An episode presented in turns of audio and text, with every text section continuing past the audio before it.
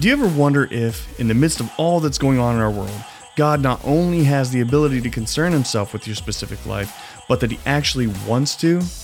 Chris Dew is with us today on the podcast, and he will walk us through Genesis 24, where we will get a glimpse into how personal our God actually is. Let's take a listen.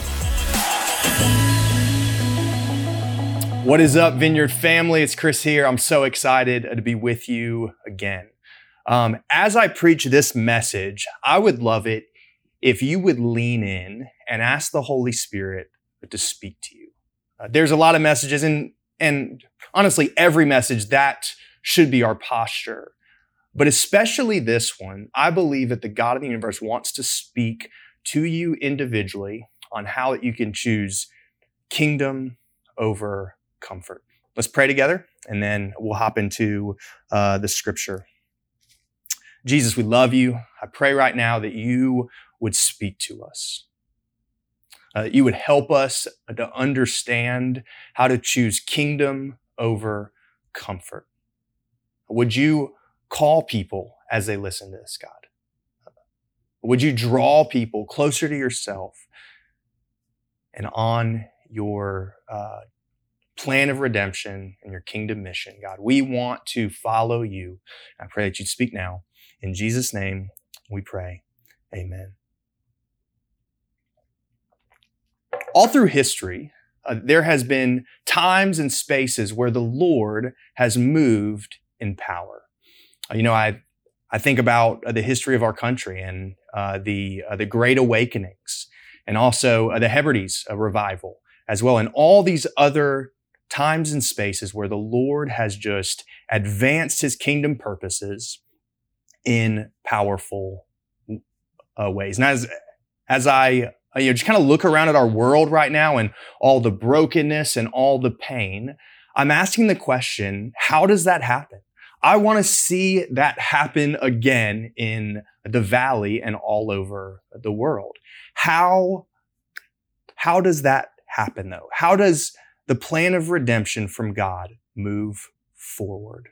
And uh, the passage that we're going to look at here today is chapter 24 in the book of Genesis. It's the uh, the longest chapter in all of Genesis. It is 67 verses. I mean, therefore, I am not gonna you know, put you through me reading this thing because that would be about 12 minutes, and I'd have to say amen and be through with the whole message. Uh, but I'm gonna give you an overview of the entire message uh, to give you two points and a question at the end, and then we'll be done. So, chapter 24, to give kind of an overview of where we've already been in this sermon series, uh, that we've seen that there is a God who creates, who has always existed, and he is all knowing, all powerful, everywhere at once, and he created the entire world. He created peacocks and coffee, praise the Lord, and filet mignons and human beings and love. All of this is created by a God. And he made Adam and Eve and he put them in a garden. And things were good. Uh, they had a perfect uh, a relationship with him, a perfect relationship with one another, and things were going very well. They had purpose and they had authority and they had a dominion over all of creation. Yet then we get to chapter three and the enemy enters into the story and he uh, deceives Adam and Eve and they turn away from God and say, God, I don't want you. I just want your stuff. I think I'm smarter than you. I'm going to try to live my own way. I know you said not to do this, yet I'm going to believe the lies of the enemy instead. And sin entered into the world and there was massive consequences for this. They were t- separated from God, had conflict with one another. And all the way through Genesis, we see this evil spreading all through creation. Yet, even as evil spreads, even as t- sin spreads all over the world, we also see uh, that the t- same creator God is actively working in order to bring about redemption in the lives of people and all over planet Earth. And how he does that is he chooses a man, Abram. And he says, Hey, Abram, I'm going to choose you and your family, and you are going to be a blessing to the entire world. I'm going to bless you in order that you can be a blessing. And he's like, That's great, God, but I don't have any kids. And through a crazy, crazy act of God, that he eventually has a son, um, Isaac. And uh, the passage that we're going to pick up on is when t- t- Sarah has just passed away, Abraham's wife, and uh, that Abraham is very old and he's about uh, to pass away as well.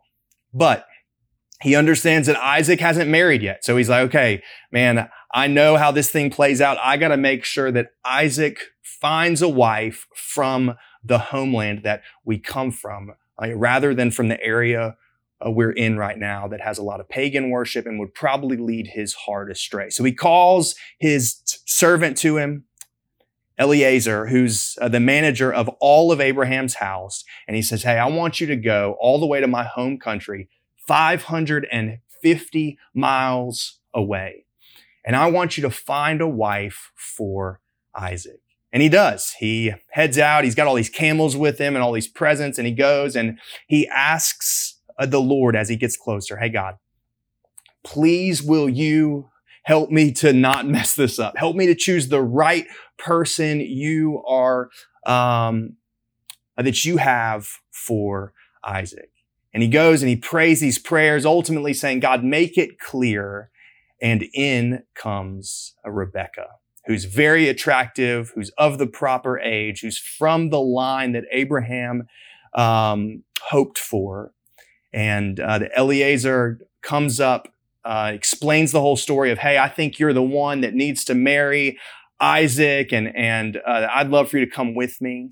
And they meet her family, and everyone agrees, and that she leaves everything she's ever known in order uh, to go and marry Isaac in order to play a role in God's plan of redemption, a Rebecca leaves everything she's ever known and rides 550 miles on the back of a camel to meet Isaac. Now that's love right there. And at first glance, this passage in this story is like, okay, this is a love story. Sweet. I'm going to get to preach about love. It isn't as sketchy as other things in the, um, uh, that I've preached on in Genesis, right? So this is good. But as I prayed through it and as I read it over and over again and I read some commentaries, that I think this is more than just a beautiful love story right in the book of Genesis. It's also a glimpse of how God works in redemptive history. So here's our question that we're going to try to answer here in this message. How does God's plan of redemption move forward? In all the brokenness we see in our world today, how does God's plan of redemption break in and move forward? And here's our main point that He is in control and we play a part. That our God is in control and we play a part. Again, two points in a question. Here's point number one God is sovereignly orchestrating his plan of redemption. He is sovereignly orchestrating his plan of redemption.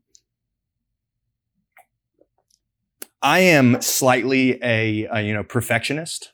Um, I'm a one on the Enneagram. If you do that kind of thing, like everything is right or wrong. It's black and white. Like that's just how I operate. That's how I think. I, um, yeah, I'm a little bit, um, of a perfectionist. Uh, but when I was a kid, I was asked uh, to go to work with my dad a few times, and I I loved these types of days, right? Because I got to leave school and I'd just hang out with dad all day. I'd get all dressed up and I'd go to work with dad, and he'd ask me to help with some things, and I would sloppily kind of try to help. You know, if I was uh, organizing papers, they'd be all jumbled and and it wouldn't be in a straight line and these types of things. But he wasn't angry that uh, that I was there messing things up. He was happy to have me with him. And I was just happy to be there. And yes, he was going to have to go back and clean up all of my work that I had done, right? Because it was sloppy. Yet, oftentimes I think in the kingdom of God, as I ask and and uh, you know try to be a part of what God is doing on planet Earth, I think it's got to be perfect so often.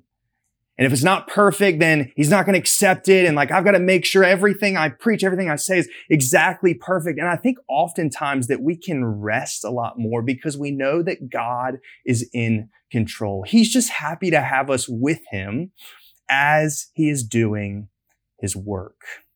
And all through this account, we see the sovereignty of God. And all that means is that he is orchestrating everything. He's in control of all the events of redemptive history. He is um, organizing and orchestrating all of his uh, redemptive plan. He's all knowing. He's all powerful. He's everywhere at once. He does not change. This is the God of the universe.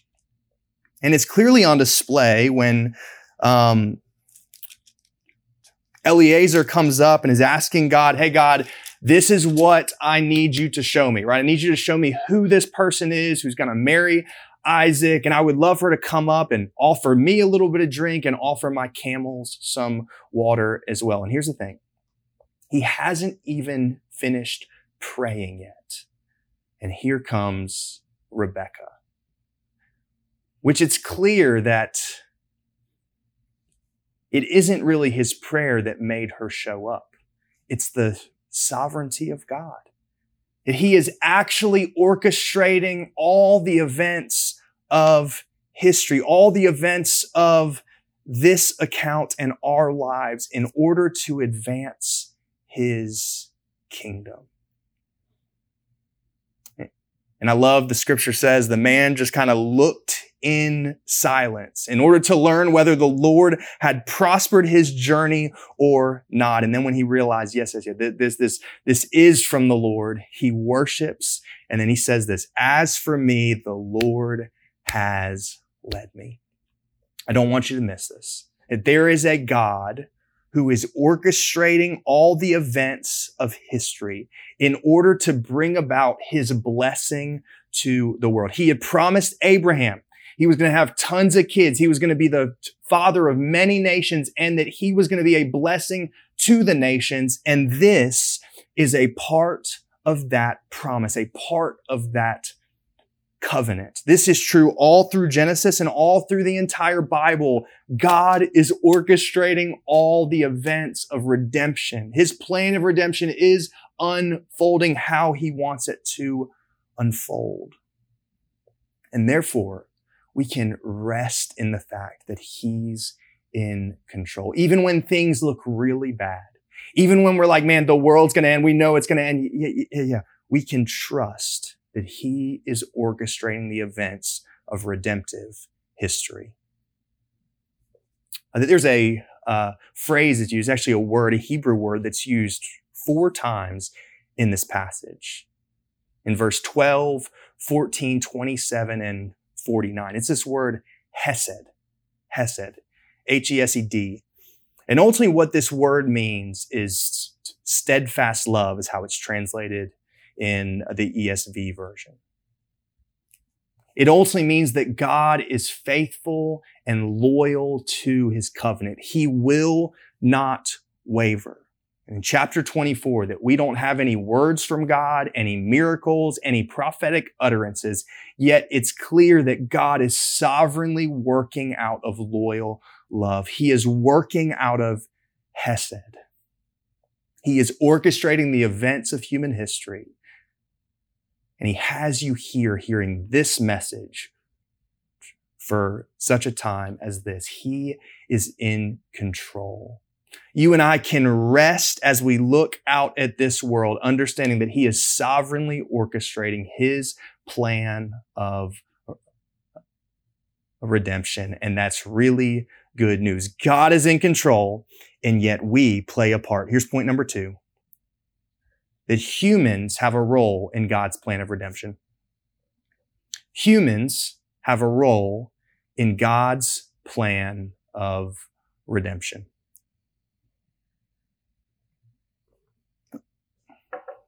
Um, a lot of you guys have heard my story before about how I was a heroin addict. And on Christmas Eve of 2010, I'm at a rehab center and uh, these ushers from a church come and ask all of us if uh, that we want to go to church. And um, I was like, okay. I hopped in the car, went to church, and that night I heard about Jesus. I heard about the gospel and uh, my life was radically transformed. I've been clean for almost 12 years now, which is wild. And um, it's clear that that as I look back, uh, that that was an act of God. He had planned all that. He knew that I was going to be there and he came, he orchestrated all of that. I have no doubt that that was the God of the universe orchestrating that in order to bring about redemption in my life. Yet here's the other thing is that the usher who came and picked me up on Christmas Eve like that he could have been home with his kids, like hanging out in front of the fireplace, uh, you know, eating cookies and drinking milk, except instead he heard from God. I need to go to this rehab center and pick up these young men. And he picked me up. And man, he played a part in my story. He's a good friend of mine still. He's on, uh, he's one of our ministry partners uh, that uh, helps us in prayer and financially. And it, and it, and he played a part in that story. Yes, it was the sovereignty of God. Yes, it was God orchestrating all the redemptive uh, plan of human history. Yet it's also that Warren, uh, the guy's name, played a part in that. And this is how it works that God is in control, yet you and I play a part in God's plan of redemption. Here in this scripture that we see that Abraham played a part he had these promises from God and he was like, okay, man, that if this is going to unfold, I got to find a wife for Isaac. And it has to be this type of person. I know if he marries a Canaanite woman, that will probably draw him away from the Lord. So he cared about the next generation. He cared about the promises that God had made to him. He had, hesed as well to his, to the Lord and to the promises he had gotten. Abraham played a part, but also Eliezer played a part in this whole thing. Here's the crazy thing about Eliezer is that prior to Isaac being born, he was going to be the heir of the entire estate. He was going to be the guy who inherited all the blessings that God had blessed Abraham with. He was going to be the one that had all the money, all the influence, yet Isaac was born. And I don't know about you, but if I'm Eliezer, I'm like, man, I ain't going to find Isaac a wife. Like, I'm supposed to be the guy. I'm like, this woman should be my wife. Yet he's humble enough that he didn't care what role he played in God's plan of redemption. He just wanted to serve the Lord and serve Abraham. He didn't care if he was heir or not. He had loyal love. He had, hesed he chose kingdom over ego in the plan of redemption. He was a faithful messenger. He did exactly what Abraham had said, and he played a part in God's plan of redemption. Rebecca also played a part. I don't know about you ladies, but if um, homie comes up and says, Hey, listen, I got a friend who's 550 miles away. You got to hop on this camel and we're going to go find him and you got to marry him. I don't know about you, but I'm going to be like, I think you probably be skeptical. It's like he's probably catfishing or something. Uh, but he had a lot of gold money. So maybe, I don't know, maybe you do go with it. I don't know, but she trusted the Lord she heard the testimony of Eliezer and said, Hey, I don't know if this is true, but I, I have faith in God and therefore I'm going to go with him. She played a part. She left everything she knew in order to play a part in God's plan of uh, redemption. Also, her family played a part. Like, I don't know about you, but if a bunch of guys come up and say, Hey, listen, um, I got to take Evelyn uh, to marry this dude a long ways away. And like, I'll be honest, I'm gonna be like, no, like I gotta meet the guy. Like I gotta make sure I have a few conversations with him before this. I ain't letting you take my daughter away. But they trusted the Lord.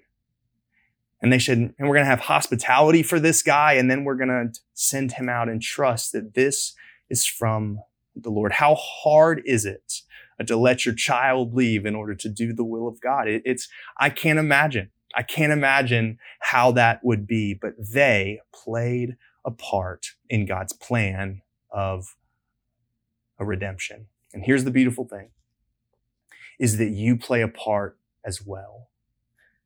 This plan of redemption is not just in the past.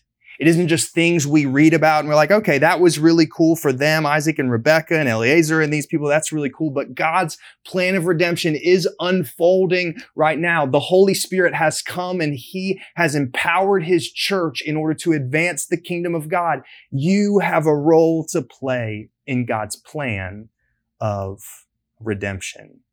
God is in control and we play a part. It has to be both, right? If it's only that he's in control, then I think I'd be lazy.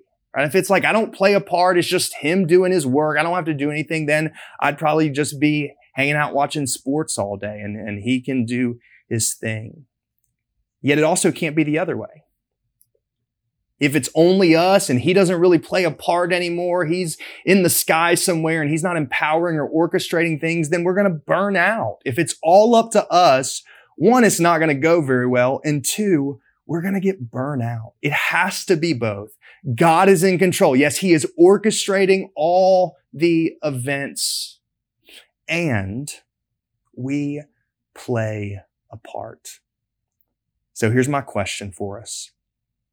Are you willing to choose kingdom over comfort? Are you willing to choose kingdom over comfort? Picture real quick and put yourself in Rebecca's situation, in her shoes. Picture for a minute this beautiful piece of land in her hometown that she's grown up in, has uh, fields that she's played in, excellent family where they're really close and tight knit.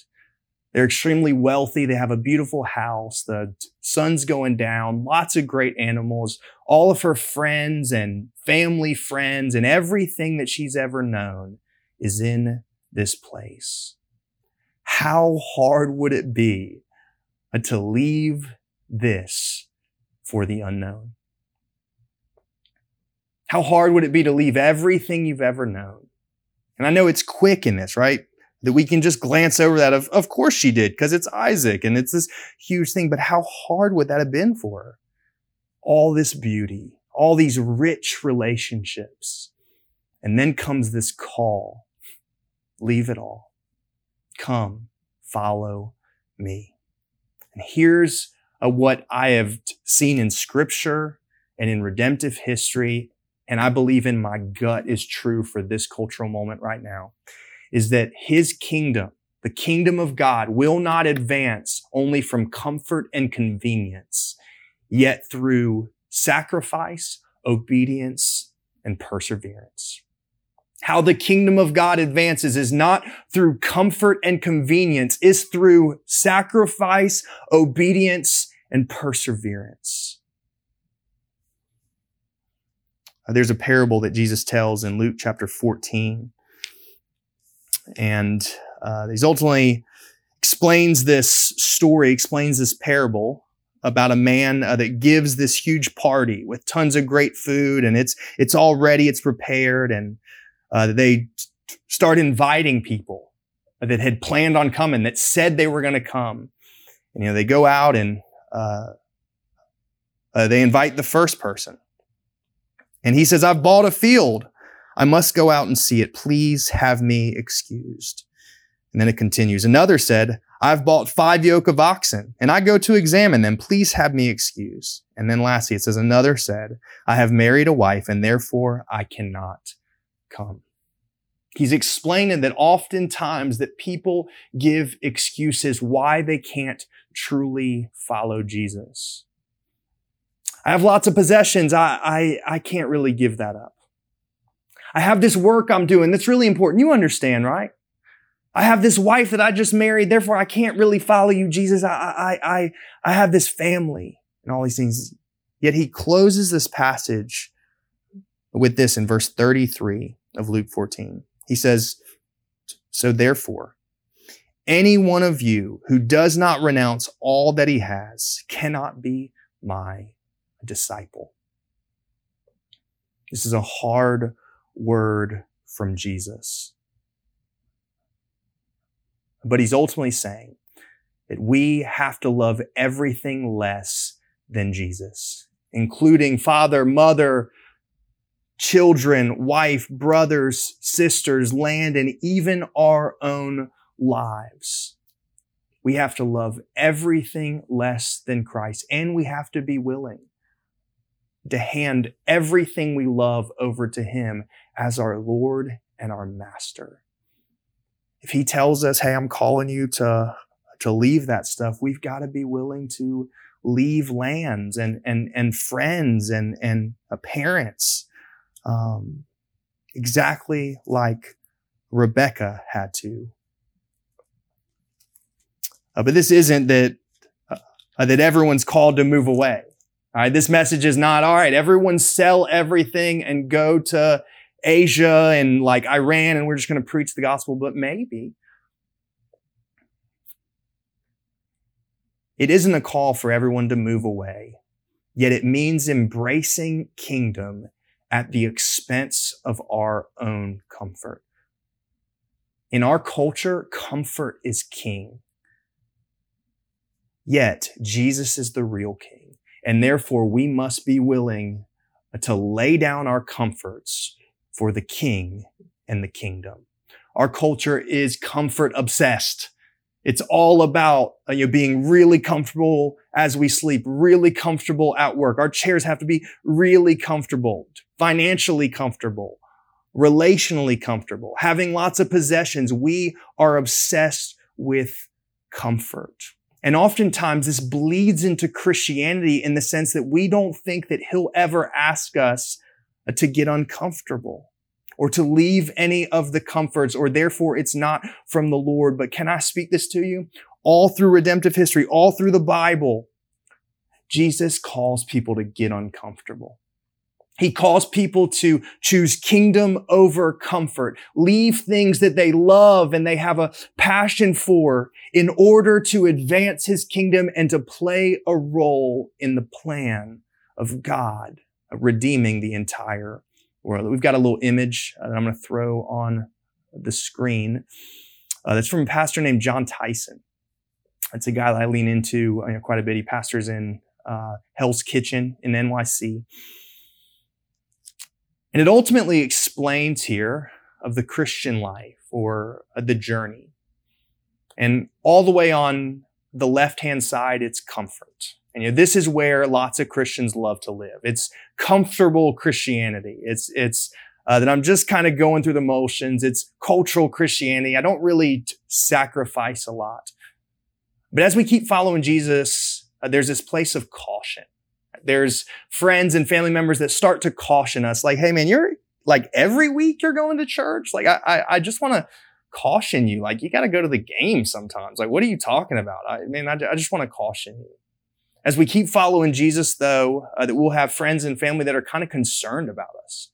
It's like, man, I, I'm, I'm kind of concerned that you're like actually reading the Bible that much. You're taking Jesus' words like literally, like you're actually changing things in your life. I'm kind of concerned about you. And then eventually, if we keep following Jesus, that uh, you know, there's this place of criticism that happens. People are like, man, I, I, I just can't believe you're hanging out with her. I can't believe you're hanging out with him. I can't believe you're going to that part of town or in that prison or in that re- I, I can't believe you're doing this. Yet, as we look at the life of Jesus, he spent most of his time on the other side of criticism at this place that Jon Tyson calls the redemptive edge. And it's the place where spiritual light meets spiritual darkness. It's a place where most people won't go. It's a place where you're pouring out your life in the places where there's spiritual darkness. And I'll encourage you with this, that if your, if your faith is kind of boring to you, it's probably because you aren't anywhere near the redemptive edge. I know personally in my life, when I'm playing it safe and I'm comfortable, my faith kind of gets boring. It's like I'm reading all the things, I'm listening to all the things, I'm praying, I'm doing things, but I'm hardly ever around spiritual darkness. And I just want to encourage you, if that's you, man, maybe God's calling you in a little bit deeper. Or maybe God's calling you uh, to go into the brokenness of the world, into the pain in order to live on the redemptive edge. Are you willing to choose kingdom over comfort. And how this looks for all of us is going to be different. You know, maybe that means that, that you need to start sharing your faith with your neighbor or your coworker, or uh, you know, maybe it means uh, you're starting to volunteer, to get up early and to help set up church, or or uh, to actually attend church in person, right? If you've been watching online, it's like, man, it's uncomfortable to go. I, would rather just choose comfort. Uh, maybe he's calling you to come in person or to give. Uh, maybe that's it. Like maybe he's pressing on your heart right now. Like you have tons of extra money right now and that you are called uh, to give that into kingdom work. Know, maybe it's serving at Hohog, the homeless ministry, or uh, to to lose a little bit of sleep in order to have some more spiritual disciplines in your life, or to go to rehab if you're struggling with addiction, or to give up alcohol, or, or a hundred other things. Or maybe it really means that you're called to move away. You know, what is your 550 mile journey on the back of a camel that God's calling you to? Yeah, it's scary. Yeah, it's the unknown. Yet I don't know about you, but I want to be right in the middle of God's will. I want to be right on that redemptive edge. I don't want to play it safe. I don't want to get to the end of my life and know, man, I, I kind of, I don't know, I was kind of in comfort and maybe a little bit of caution, but I, I played it safe. I want to get to the end of my life and know, man, I lived on the verge, right? I lived right on that redemptive edge for my entire life. What is God speaking to you? Listen to his voice. And I love here in this passage where they ask Rebecca, Will you go with this man? He, and she responded, I will go. And here's the cool thing about this too. I don't have this in my notes, but I feel impressed uh, to speak it right now. Is that uh, there was urgency in this matter. I mean, that it wasn't, hey, let's wait around a little while and maybe 10 days and, and just kind of hang out and, and pray about. No, no, no. It was, hey, you got to come now. And her response was, I will go. I will go. Are you willing to choose kingdom over comfort? How does God's plan of redemption move forward? Well, He's in control and we play a part. He is sovereignly orchestrating his plan of redemption. Humans have a role to play in God's plan of redemption. And the question, are you willing to choose kingdom over comfort? And clearly the ultimate example of this is Jesus. He had all the comforts in heaven, yet out of love and out of obedience, he came to earth he lived a perfect life in our place. He was crucified. He experienced lots of pain, lots of suffering and loneliness and, and uh, separation from everything he loved and knew. And he was crucified on a cross. He was put in the tomb. But on the third day, he rose from the grave, conquering sin and death and Satan and everything. He hung out for 40 days. He ascended into heaven. He left his Holy Spirit and now we, the church, are advancing his kingdom on earth.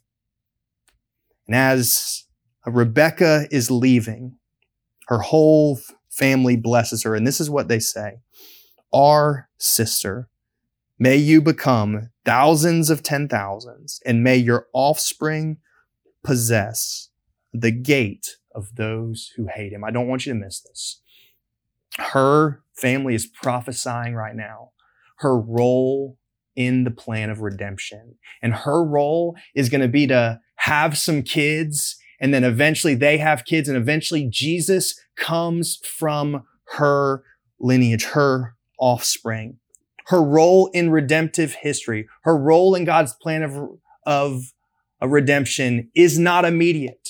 It took thousands of years and then Jesus came from it. Our job is not the fruit. Our job is just to say yes and do what God tells us to do.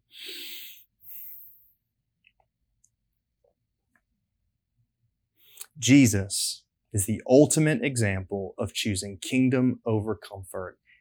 And it's our job to follow his example. So as we go into invitation time, and what's God saying to you? He's a God who is alive and who really speaks. And I would just encourage you to listen to him. Is he prompting you with, Hey, I'm calling you to do this. I'm calling you to move here. I'm calling you to do this. What's he speaking to you right now? Listen to him and don't harden your heart and act in obedience. God is in control and we play a part. And if you're here and that you aren't yet a believer in Jesus, that you aren't yet a follower of Jesus, I would encourage you to pray to receive Christ. Turn from your sin. Leave everything you know in your old life and start to follow Jesus. He paid for your sin on the cross. All you got to do is receive it. And he resurrected from the, the grave in order to give you brand new life.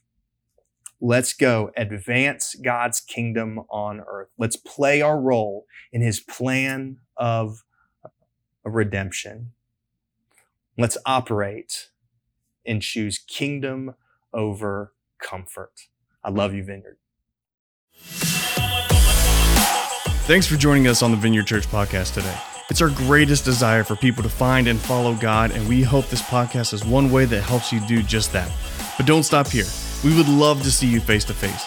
God's people grow most in community, so don't forget you can join us live at the Capitol Theatre in downtown Wheeling every Sunday morning at 10:30 a.m. If you'd like to connect with us in the meantime, make sure to visit our website, vineyardwheeling.com, or download our app. You can catch up on previous messages and series, request prayer, and even download additional content. Thanks again for joining us this week. We'll see you next time.